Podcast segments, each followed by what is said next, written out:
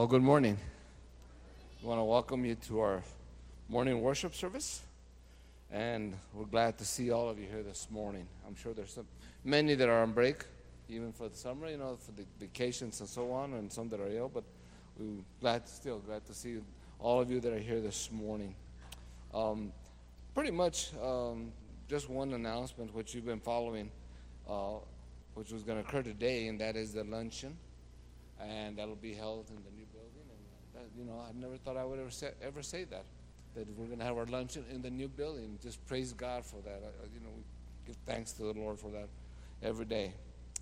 Uh, so anyway, um, basically, your, your, your uh, announcements are in the bulletin, or if you come early, you can get them up on the in the board there. So this morning, uh, in preparation for our pastor's uh, message, I'd like for you to open your Bibles or your devices, I might say, to Isaiah chapter 8. Just a couple of verses this morning.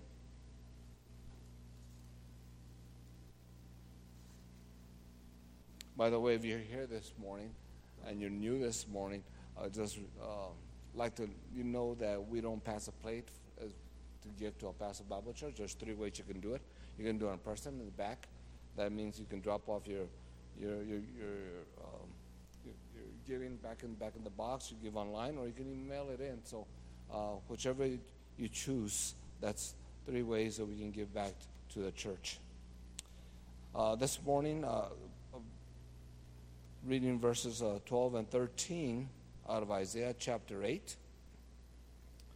It says, Do not say a conspiracy concerning all that this people call a conspiracy, nor be afraid of their threats, nor be troubled.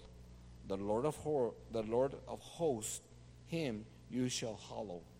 Let him be your fear. Let him be your dread. Let's pray. Our Father God, we are most grateful for another opportunity to come and worship together as believers in Christ. What an opportunity we have, Lord, and we thank you for that. We take advantage of that each and every day to worship and praise you and thank you and just completely, Lord, uh, thanking you for your goodness and your love and your grace. It is through your strength, Father, that we live day by day and we depend on it. And so, Lord, even this morning, we thank you for your word, the word that can change our lives, a word, Father, that can move us, a word that can encourage us, the word that can help us, Father, in everyday lives. You provided that even this morning for us. So, Father, we thank you for all. realm, Father, we know that through your goodness you provide not only sustenance but also healing, Lord, that many people depend on because of your wonderful and gracious hand. And so this morning, Father, we just entrust this morning into your hands, Father, and may the Lord Jesus Christ be just uplifted and praised among your people, Father. Thank you for your goodness. In Christ's name, amen. Good morning, y'all. Would you stand with us for a time of worship?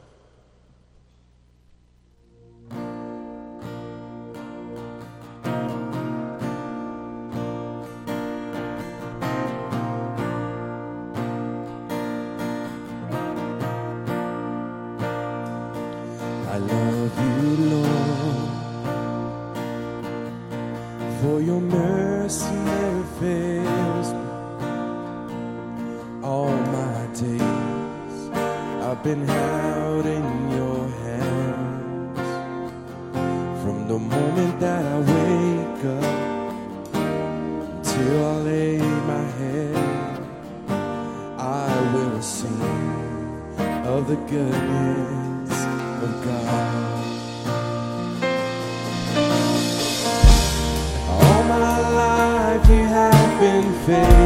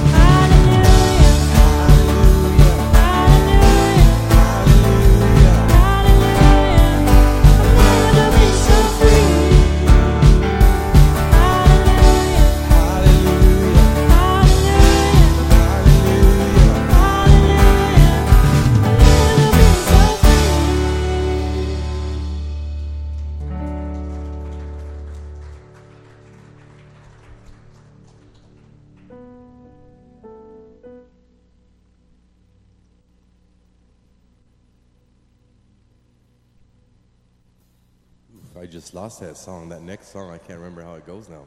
Can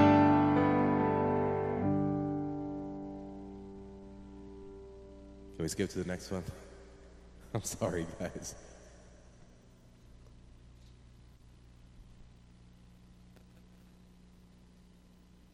That one I do remember.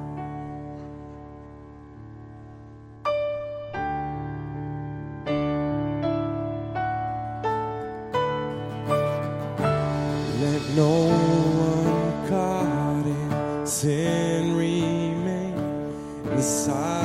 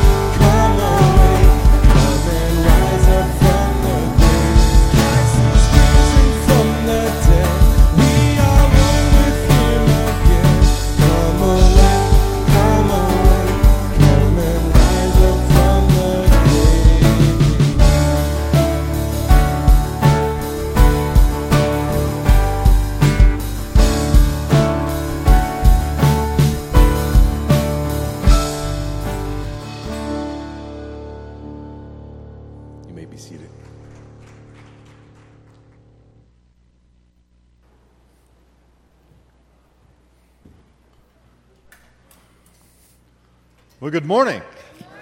Uh, children, I think we got children's church today. So you guys can go on there to uh, explorers and adventurers.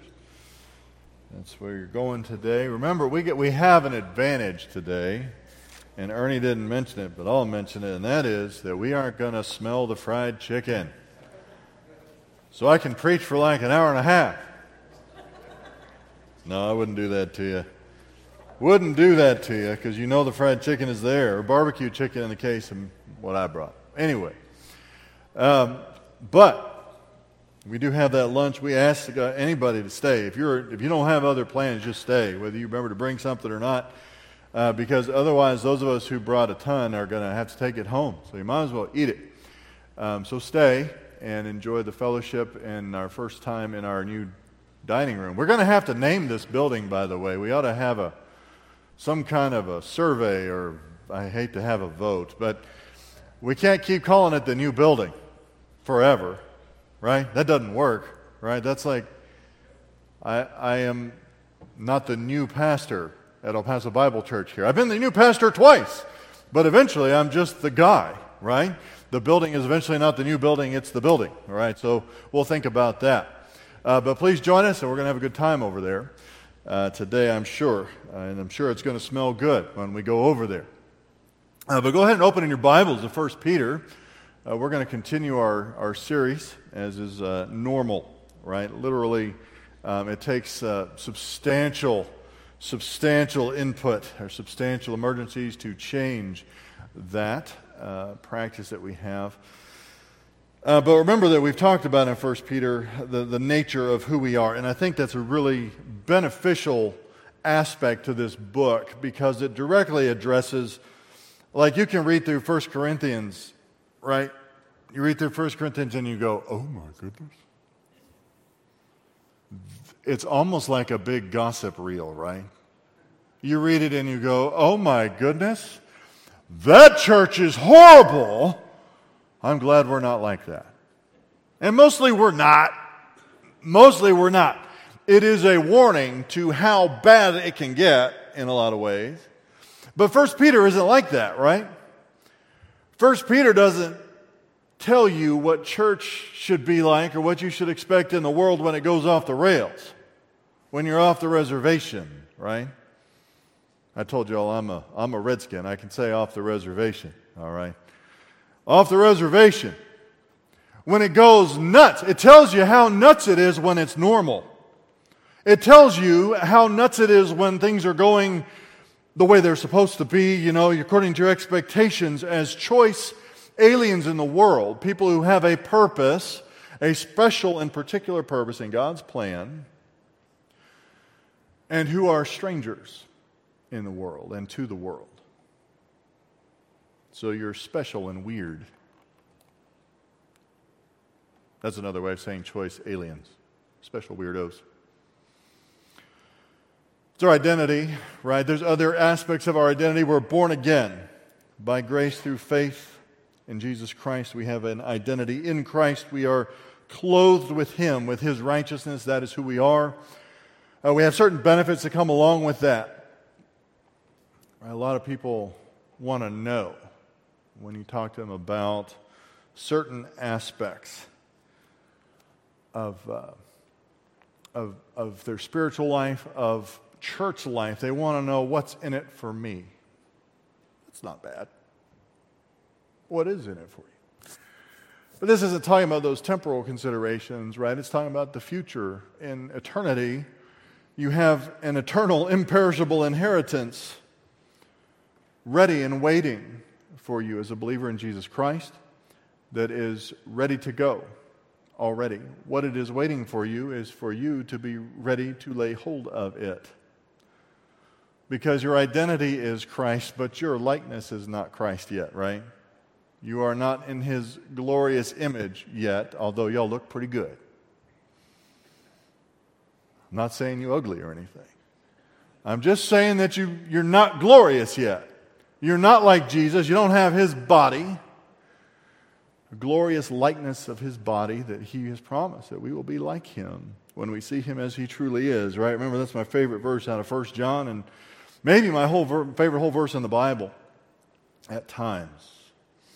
So you have opportunities. You have opportunities to serve the Lord with that knowledge. You have an opportunity to serve without anxiety or apprehension uh, that you're having to earn something and you're not quite making it. Right? You're not quite making it. You are who you are. You have an identity in Christ. You have an inheritance that is awaiting for you. You are born again, and nobody that ever got born again ever got unborn again. So you have that identity in Him. You're secure in that. And so that frees you up to do some incredible serving things because the risk of the liability is uh, contained. We have obligations, right? And we, that's where kind of where we are. We're in one of the obligations in the text. But the priority was that we are to love one another from the heart, to sacrificially live our lives with the best interests of each other in mind and in our actions, to love one another from the heart, sincerely, not hypocritically, and then to long for the pure milk of the word. Those two things go together, right? When you tell when you talk to somebody and they say something like, and I get this, that's boring, Josh. I don't want to know what the Bible says. I just want to love Jesus. That's cheap chicken baloney. Can I, can I denigrate chicken baloney any further in your eyes? That's the nature of the doctrine. You do not know how to just love Jesus until you know something about what Jesus said, and the way that you know how to do that is right here. So don't tell me that that's mutually exclusive. I'm tired of that. I'm tired of hearing it from people who should know better, people who write books and publish books and make that their career in ministry because that's just, it's not even fluff. To call it fluff is to dignify it somewhat. Right? Because you like fluff, don't you? Y'all watch football, don't you? Guys? That's nothing but fluff. Professional sports, especially. That's fluff. You like fluff. Fluff has a purpose. You can relax, chill out, whatever. I don't watch professional sports. Everything I do for fluff looks like other work, mostly. I'm very boring. But that's just error. It's just error. So we don't like that.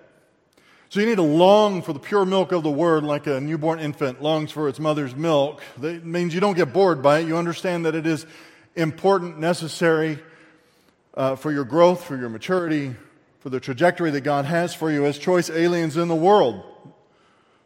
The milk of the word is the nutrition upon which that is achieved. And we're to keep our behavior excellent, uh, to obey the structures that God has given us, right? Uh, government, human relationships, marriage, economic relationships, in our employment, and production those things. Uh, finally, he said, Be harmonious with each other, sing pleasantly, is the idea. Serve pleasantly. Not everybody has to do all the same things, but everything together should be pleasant. You know, well, most people know when something's out of harmony. And finally, he said to seek peace and pursue it. To seek peace and pursue it. If you don't seek peace, you will not find it. And we're not talking about peace with God. Um, you are reconciled to Him the same time you become His child, same time you receive your identity. Because Peter is telling these choice aliens that they still need to seek peace and pursue it. And if you don't, if you don't pursue it, you don't seek it, you won't find it. The end result of that is, by the examples that, that Peter gave, using that terminology, is that God would set his face against you.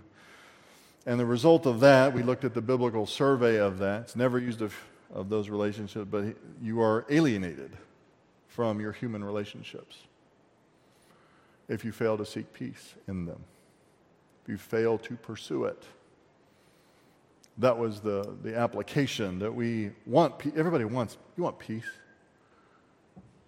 You want peace? Then you need to pursue it and seek it. You, you don't want, and, and understand that's a positive thing, you don't want apathetic coexistence. Right? Right? I don't give a crap, and neither do you, so we can get along. That's not biblical peace. That's not something you have to pursue. You just have to stay away. Just social distance for us introverts. I've been social distancing since I was 10 years old, right? Spent a lot of time talking about that the last few years. We're continuing that category. So we want peace. We don't want alienation. We're supposed to love the Word. We're supposed to love each other. We're supposed to long for it. We're supposed to grow. We're supposed to embrace our future, embrace our temporal purpose. So he says here in verse 13, which is our text for the day, he says, Who is there to harm you, to do evil to you, if you prove zealous or enthusiastic for what is good? I mean, that's the general expectation, certainly the general expectation in the local body. If you do what is good, people don't naturally do evil things to you especially within the church. Now, y'all all, if you've been in church, you can come up with exceptions, can't you? Uh, if you're a, I don't want to alienate any pastor's kids in here, but if you're a pastor's kid, you can certainly point to your father's career and point to where your father did the right thing and people did evil to him for it. That is ubiquitous in pastoral ministry. Nobody escapes it. It happens. If it doesn't happen to you, you need to question what you're doing in pastoral ministry. That's how that goes. But it happens to all. You can all come up with exceptions. But general principle, who is there to harm you? And we need to understand, I think, the biblical precedent there, right? Uh, and there's another way to look at this. If you do what is good, who is there to harm you? Right? If you do what is right, and we forget that we're the immortals in this story.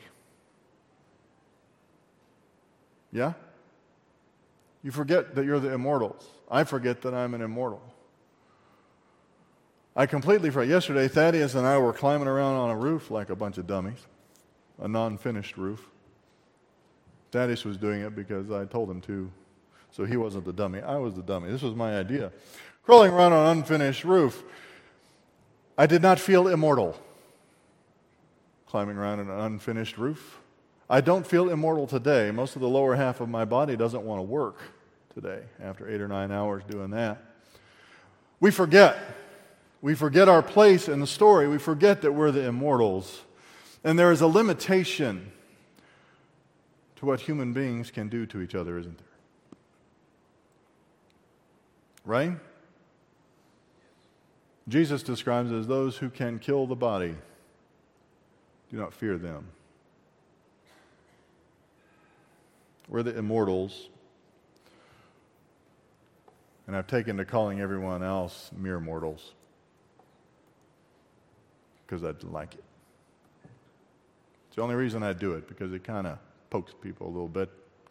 The world is full of mere mortals, and they really don't have a whole lot to do to us that they can do. They have profound limitations. So we need to look at it that way. Remember that we're the immortals in this narrative.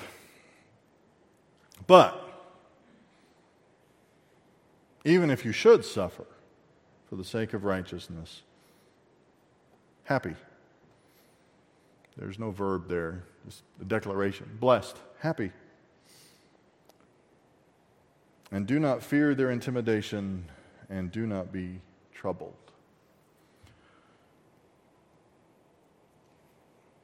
Even if we do suffer for doing what is right, Scripture presents that as an opportunity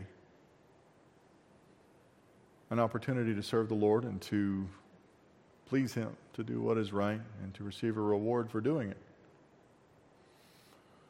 To suffer for the sake of righteousness. Peter quotes Isaiah 8, and I want to read it because he quotes it from the Septuagint, and most of the English translations don't mirror the, the Old Testament translation in their own text, which is kind of strange. Uh, but Ernie read it this morning, Isaiah 8, 12 to 13. You are not to say, it is a conspiracy. In regard to all that people call a conspiracy, and you are not to fear what they fear or be in dread of it. It is the Lord of hosts whom you should regard as holy, and he shall be your fear, and he shall be your dread. So my New American Standard calls that, translates that conspiracy part as intimidation, and that is the point, right, of conspiracy theories and all that, is to make you fearful and to use your fear to instigate a certain type of action. Um, Christians get ridiculed a good bit. I don't know if y'all noticed. Y'all noticed? No? You haven't been ridiculed? You're not on the list? You guys need to hang out in circles I hang out in.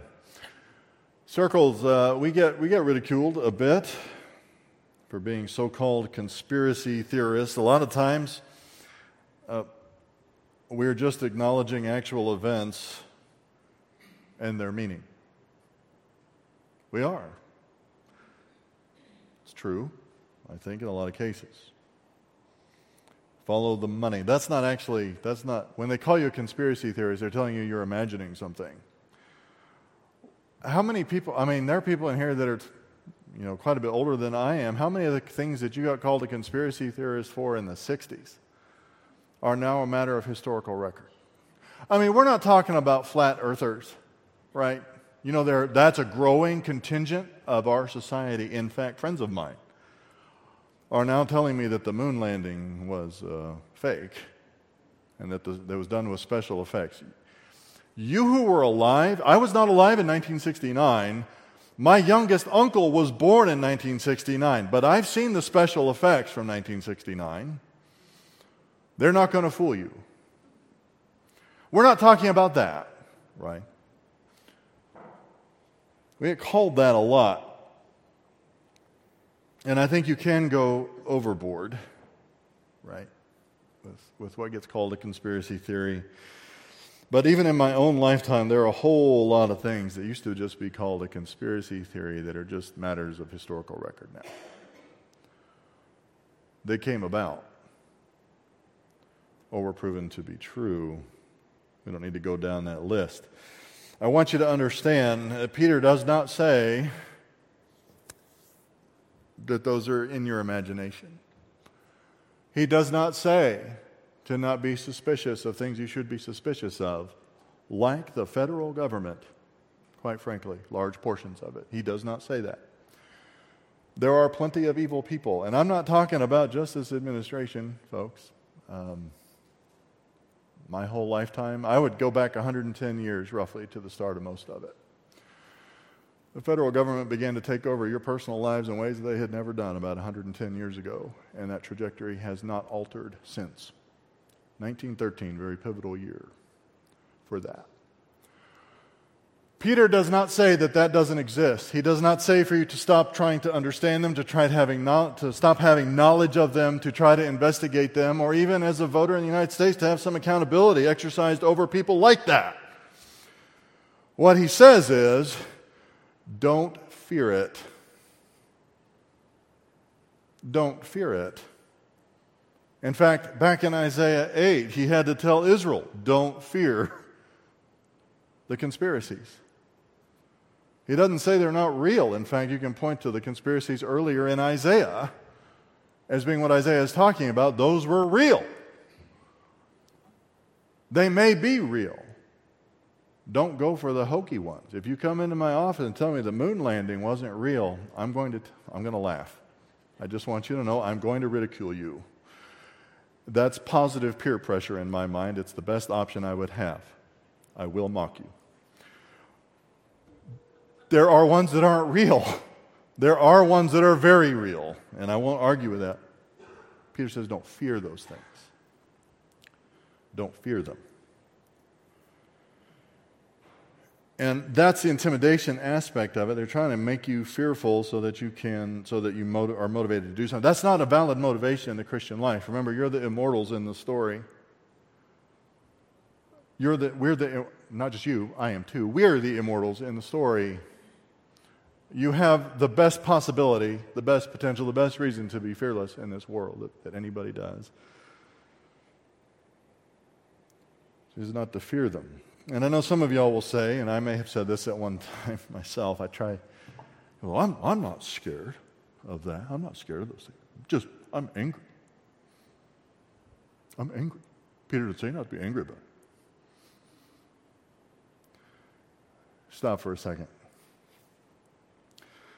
Because I've been doing this long enough, I've been a parent long enough to know that in the extreme, there are a number of emotions in their extreme that all come out as anger. All. A lot of them come out as anger. Fear among them, I think, chief among them. I had to realize when I was parenting five sons that I was crossing a line with them because I was so scared that they were going to terminate their own lives that I seemed angry when I was scared to death. Here's the problem you may have fooled yourself. You may have fooled yourself into thinking that you're angry when you are, in fact, fearful. I'm not saying you did, per se, but it's a possibility because I know it can happen. It's happened to me. And I have had to caution people uh, in marital counseling, in personal counseling, in my teaching, in personal interactions, not to make that mistake. And I would encourage you not to make that mistake now with these things. Provides an alternative. So don't fool yourself in thinking that you're angry instead of fearful. But sanctify Christ as Lord in your hearts. Set him apart in your hearts rather than fear. That's an imperative. That's not, uh, that's a direct command, in other words. It's not the character of doing something else. Do this. Sanctify him as Lord in your hearts. This is not something that Christ does for you, in other words. There are some things, right? A lot of things Christ does for you. We talked about a lot of those in the first part of 1 Peter. There are a lot of things that come simply by grace through faith, part of the package of you getting an identity in Christ. But this is an imperative. This is for you as a believer to do. Instead of being fearful of the intimidations of the world, sanctify Christ as Lord in your hearts. I notice that that's not the same. There's a lot of foolishness floating around churches over many decades now that you are responsible for making Jesus Lord of your life.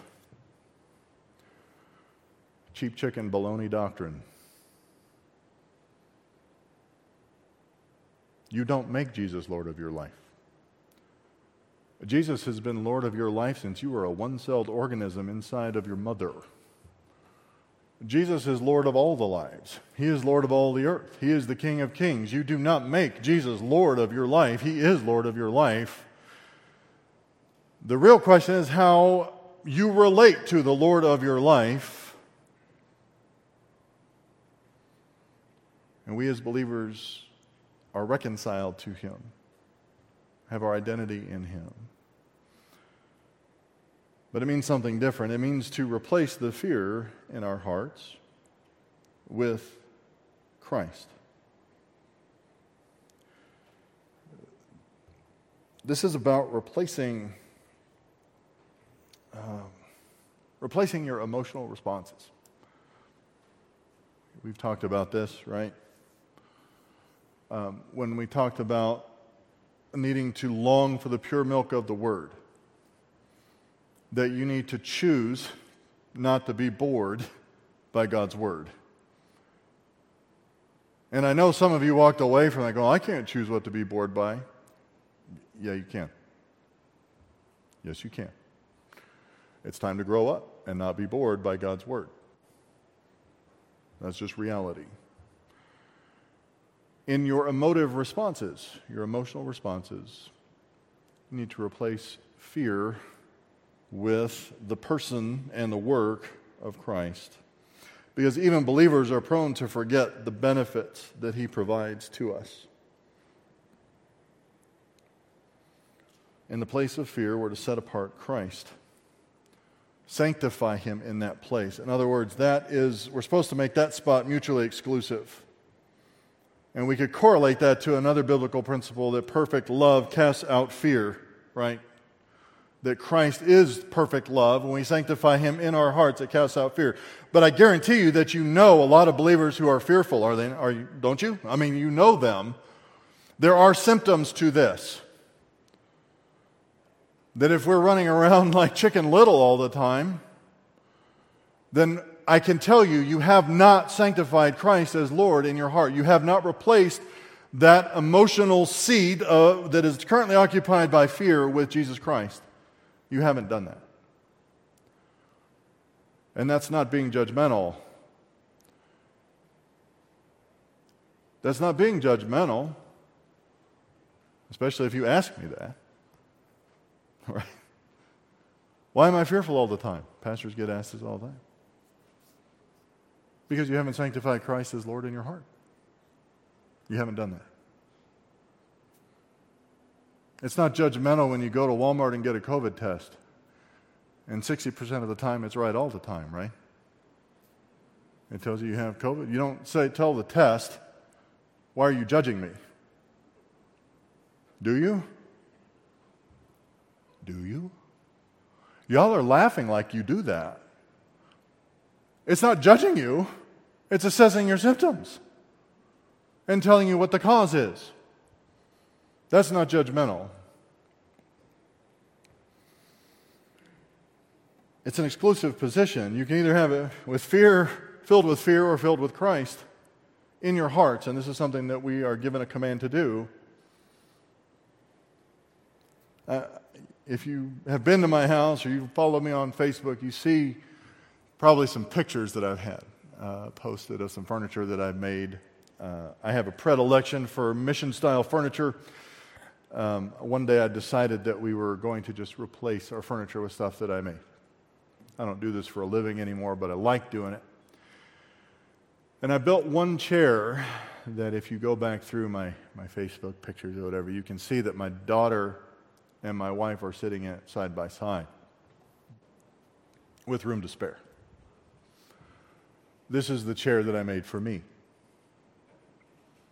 It's the chair I made for me. My sons call it the throne. Anybody else sits in it and they lie down so far, they basically can't get back up. It's for me. Now, my daughter and my wife can sit in it probably right now if they want it, but that's not what it's for. It is an exclusive position. It is for me.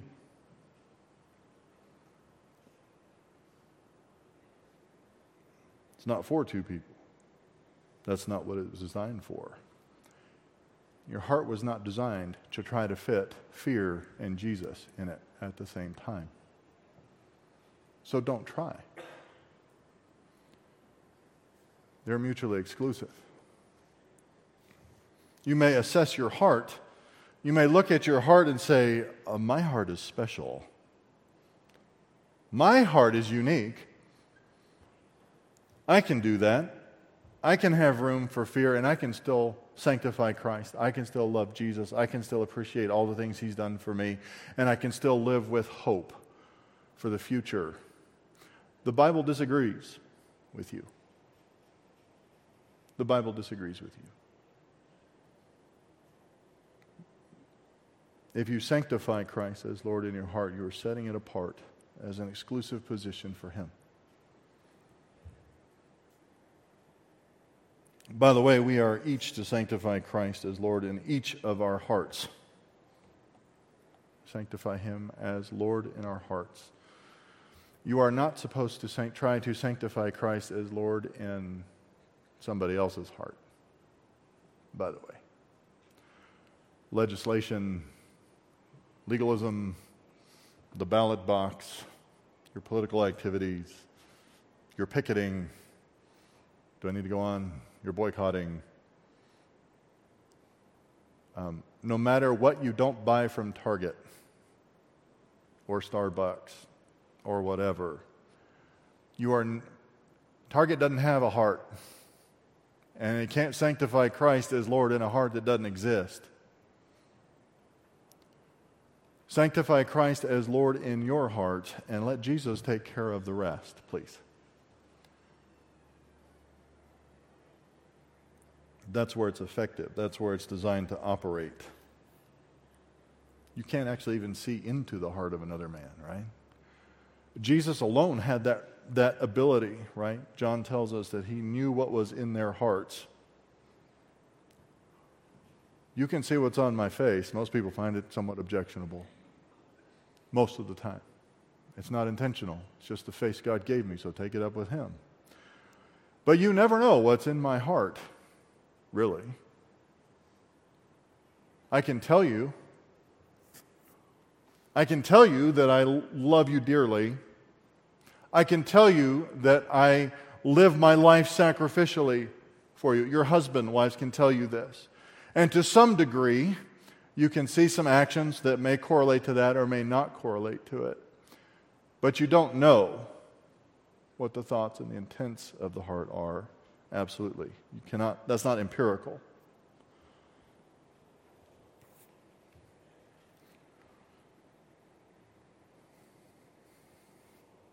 What does it look like? We're almost done. I know it looks like we have a few verses to go, but we'll be done shortly. Sanctify Christ as Lord in your hearts, always being ready to make a defense or an apology to everyone who asks you to give an account for the hope that is in you, yet with gentleness and reverence. What does it look like? It looks like readiness. Uh, it means that you ought to think about what it re- would require for you to tell somebody else about the hope that is in you and to be prepared to do that to everyone who asks. That's an important qualifier, isn't it? To everyone who asks. Um, this does not mean, uh, well, I won't tell you all the things it doesn't mean. It doesn't mean a whole lot of things. It does mean that if somebody asks you about the hope that is in you, that you will have given it some forethought, some organization, some ability to start from where you receive that hope and how you live in it. It is, it's remarkable how many Christians say, oh, well, you're at peace in your life. And what comes out of their mouth as a reason is because I worked hard and I love America. Back up. It isn't because you worked hard and you love America. If it is, you don't have that much uh, hope, to be honest. I've lost track of the inflation rate in the last few years. Should not hope in that monetary system. Anyway, please don't do that. Or at least if you do, don't tell them that you're a member of El Paso Bible Church before you do it, right? Because we want to make sure that we understand that the hope that is in us comes from Christ. And the reason that I can live my life without fear is because of Christ. And the reason that I have evidence that I'm doing that is because I've sanctified Christ as Lord in my heart, that I have followed the imperative, the command to replace fear with the presence and the fixation of Christ in my emotions. And that's why I don't live fearfully.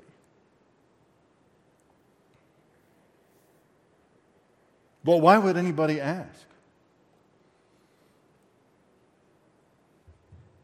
It's right in the text. Why would anybody ask you about the hope that you have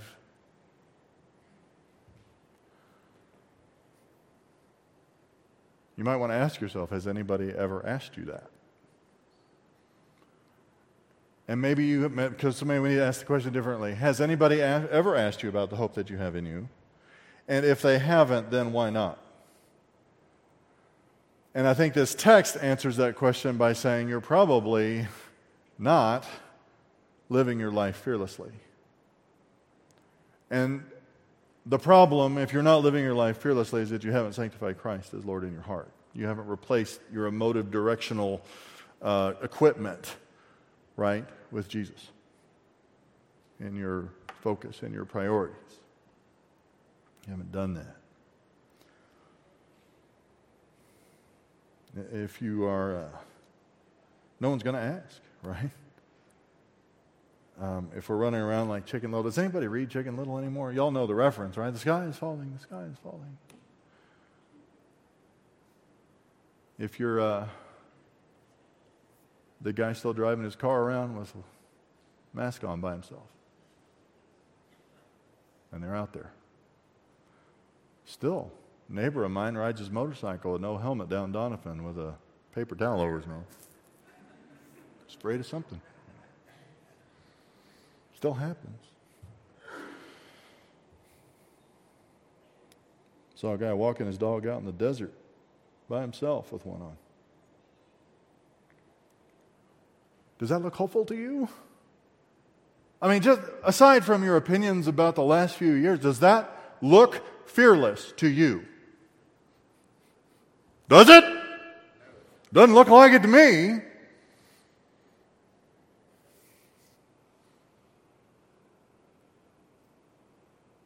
If you're fussing all day and all night about other people's political opinions, that doesn't look fearless either. We could go all, I mean, Christians unfortunately don't have a lot of distinction in this area, especially in the United States. They just don't. And they wonder why nobody asks them about the hope that is in them. Nobody knows they have it in most cases.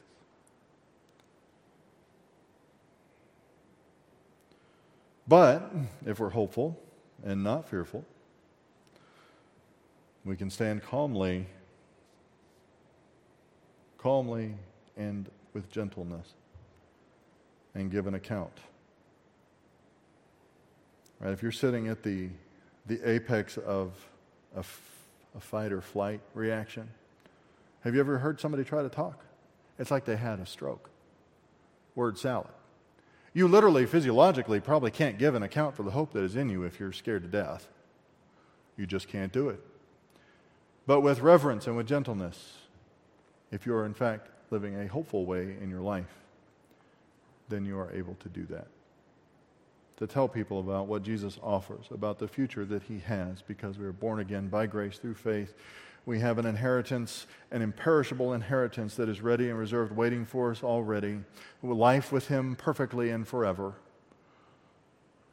We can go to other biblical records and know that that is life without fear, without sadness, without tears, without pain, without suffering, without threats of violence.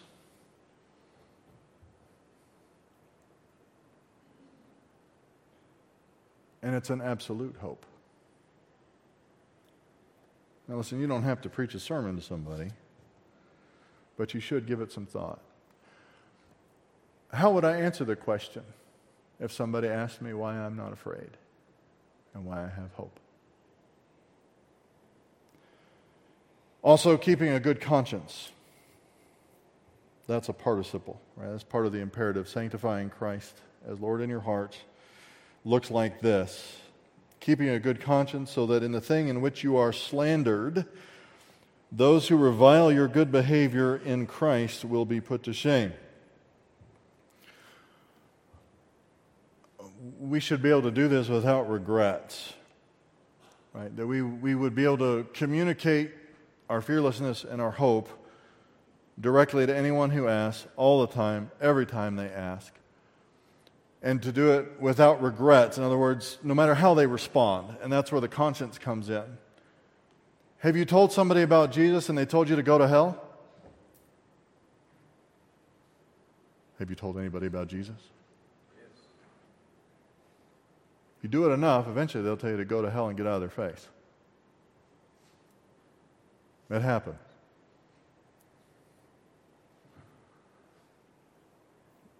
Your conscience is not dependent on their response to that. Your conscience is not dependent on their response to that. You can walk away from an encounter like that and say, I did what was right. I did what was the correct thing, the righteous thing to do. My behavior was excellent, regardless of their response.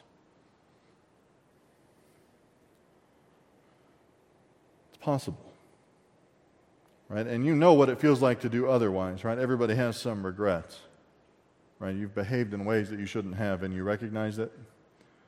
The only people that have no regrets in their life are fools. Amen? You have some regrets, or you're not growing how you've lived your life.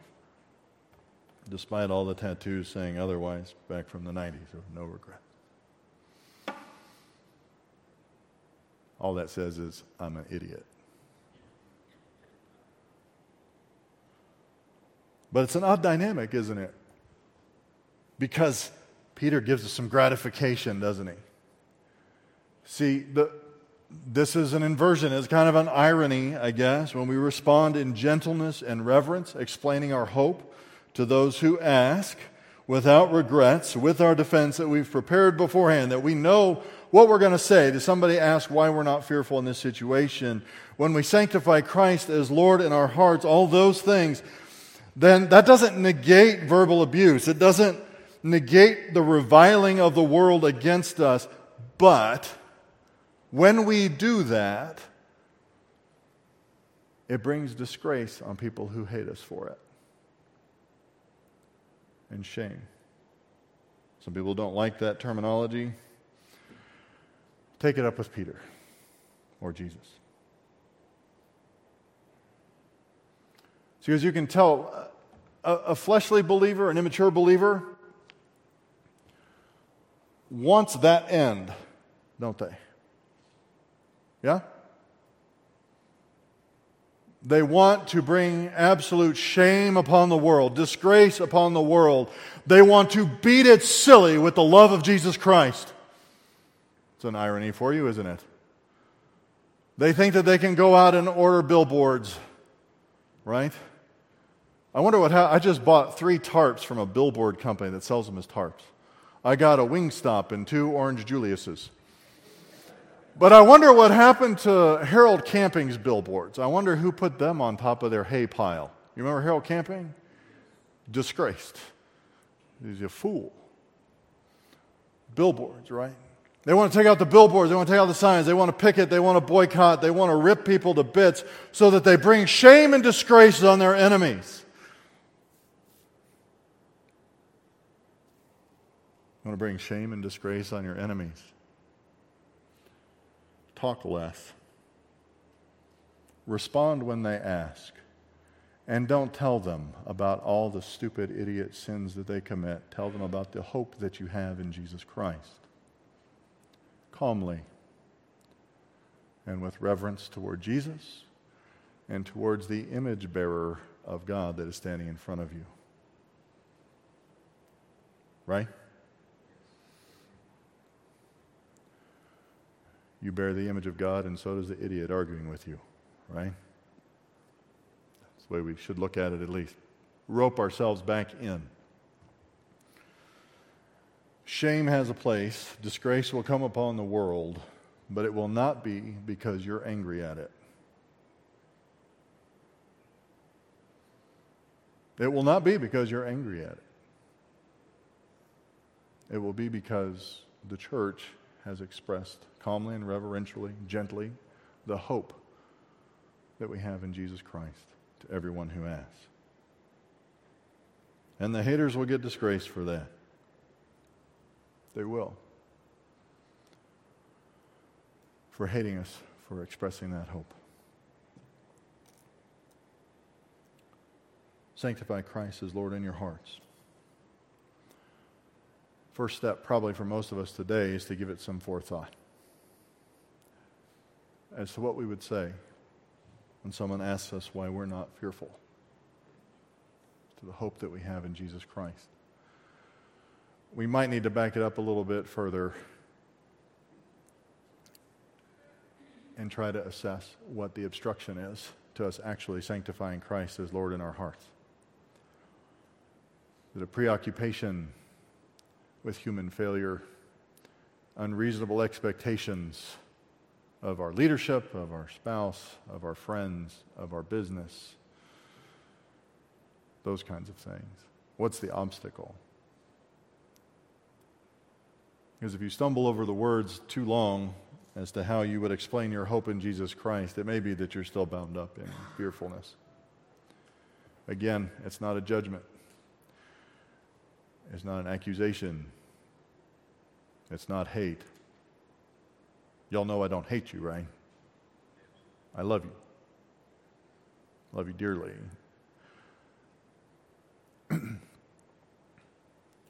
And I want you to be hopeful and not fearful. Let's pray. Father, we thank you for this day. Uh, we thank you for your word. Uh, tell us what to expect in life, to tell us how to respond, um, how to live our lives in a way that is pleasing to you, to keep our behavior excellent among the nations. Father, we do thank you for all of the blessings you've given to us uh, not the least of which is our, our daily supply, our daily food. And we thank you for the meal that we're about to share in the fellowship over the table. It's in your son's name we pray. Amen.